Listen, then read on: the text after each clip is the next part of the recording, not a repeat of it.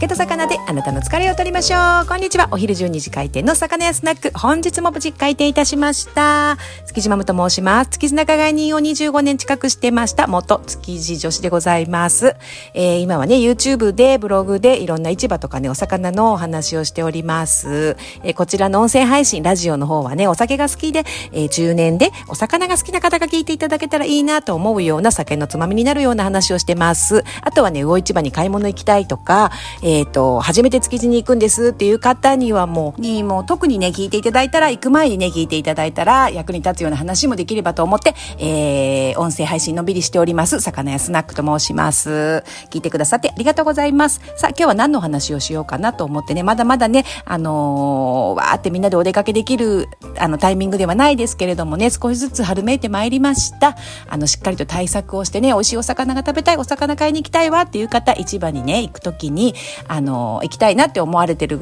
思う方もね、少しずつ増えてきたらいいなと思いまして、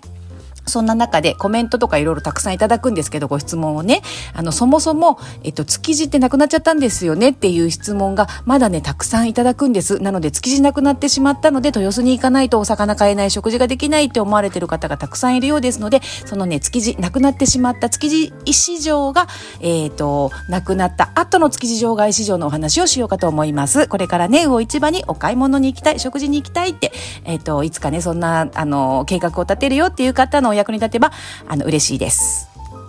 築地場外市、あ、築地市場が、え、ー、と、なくなってしまったのはもうたくさんの方ね、皆さんご存知で、そうです、300年ぐらいもうずっとね、江戸の時代からずっと食をね、支え続けてきた東京の台所、お江戸の台所ですね、日本橋にあった魚菓子から、えっ、ー、と、築地にね、移転して、そこで築地の地では83年ぐらい、3年、確か83年ずっと魚市場の、あの、東京のね、台所を支えてきた、えっ、ー、と、築地市場だったんですけれどもね、2018年の10月6日、もう忘れもしません。もうみんなで泣きながら、本当に、あの、幕を下ろしたんですね。築地場内市場です。えっ、ー、と、亡くなりました2018年の10月の6日に幕を下ろしたのはね、築地市場の場内市場。仲買人たちが店を並べて、競り場があって、そこで競りをね、したお魚を仲買人たちが店に持って帰ってそれを売るっていう、その場内の、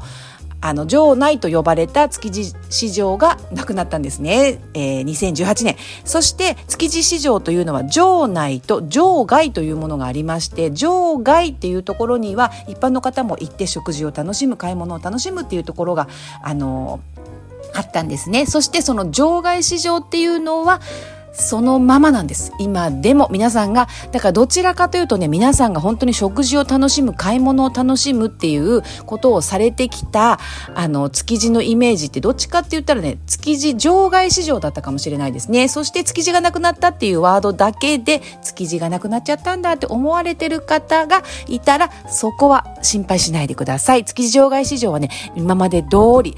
今まで以上にね、元気なんですよ。さあ、なんで今まで以上に元気なのかと言いますと、豊洲市場意外と、あの、お魚をね、鮮魚を買うっていうには、あまり向きません。それ以外のね、食事とか、あのお買い物なんかはね、楽しめるんですけれども、いい魚が買いたい、刺身が食べたい、えー、お寿司、あの、お寿司とかは食べれますけど、ね豊洲市場は。とにかく生の鮮魚が買いたいっていう場合、豊洲市場はあまり私はお勧めしてません。えっと、築地場外市場、今まで通り、鮮魚の買い物は築地場外市場がおすすめなんですね。もちろんね、豊洲市場にはもうすぐ、その、一般の方がね、お買い物が楽しめるような、あの、場外施設っていうのが完成しますのでね、それが完成すると、またね、豊洲市場は魅力あふれる場所になるかと思うんですけれど、今現在は、鮮魚が買えるところっていうのはね、豊洲市場は豊洲の隣にあります、江戸前城下町っていうところに入ってる、えっとね、えっと、マグロ直売所、本マグロ直売所だったかな。マグロの直売所さんが入ってまして、そこのみなんですよね。なのでそこで、あの、マグロのお刺身は買うことができるんですが、それ以外の鮮魚を買うとなると、鮮魚以外のものはね、買えますよ。いろいろ練り製品だとか、あの、お漬物だとかね、梅干し、お漬物、果物のお店なんかもあって、あの、お買い物できるんですけれども、お魚に関してはっていうことでね、えっと、豊洲市場はもう少し待つと魅力的な場所に変わるかと思うんですよね。で、築地場外市場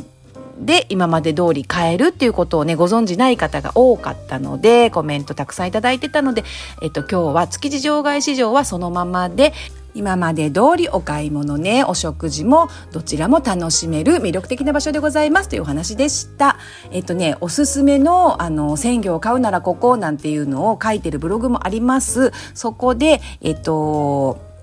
いろいろ見れるように写真も貼っときますのでね、えっ、と、ぜひ見ていただければと思います。築地場外市場の今コロナ禍のね、今、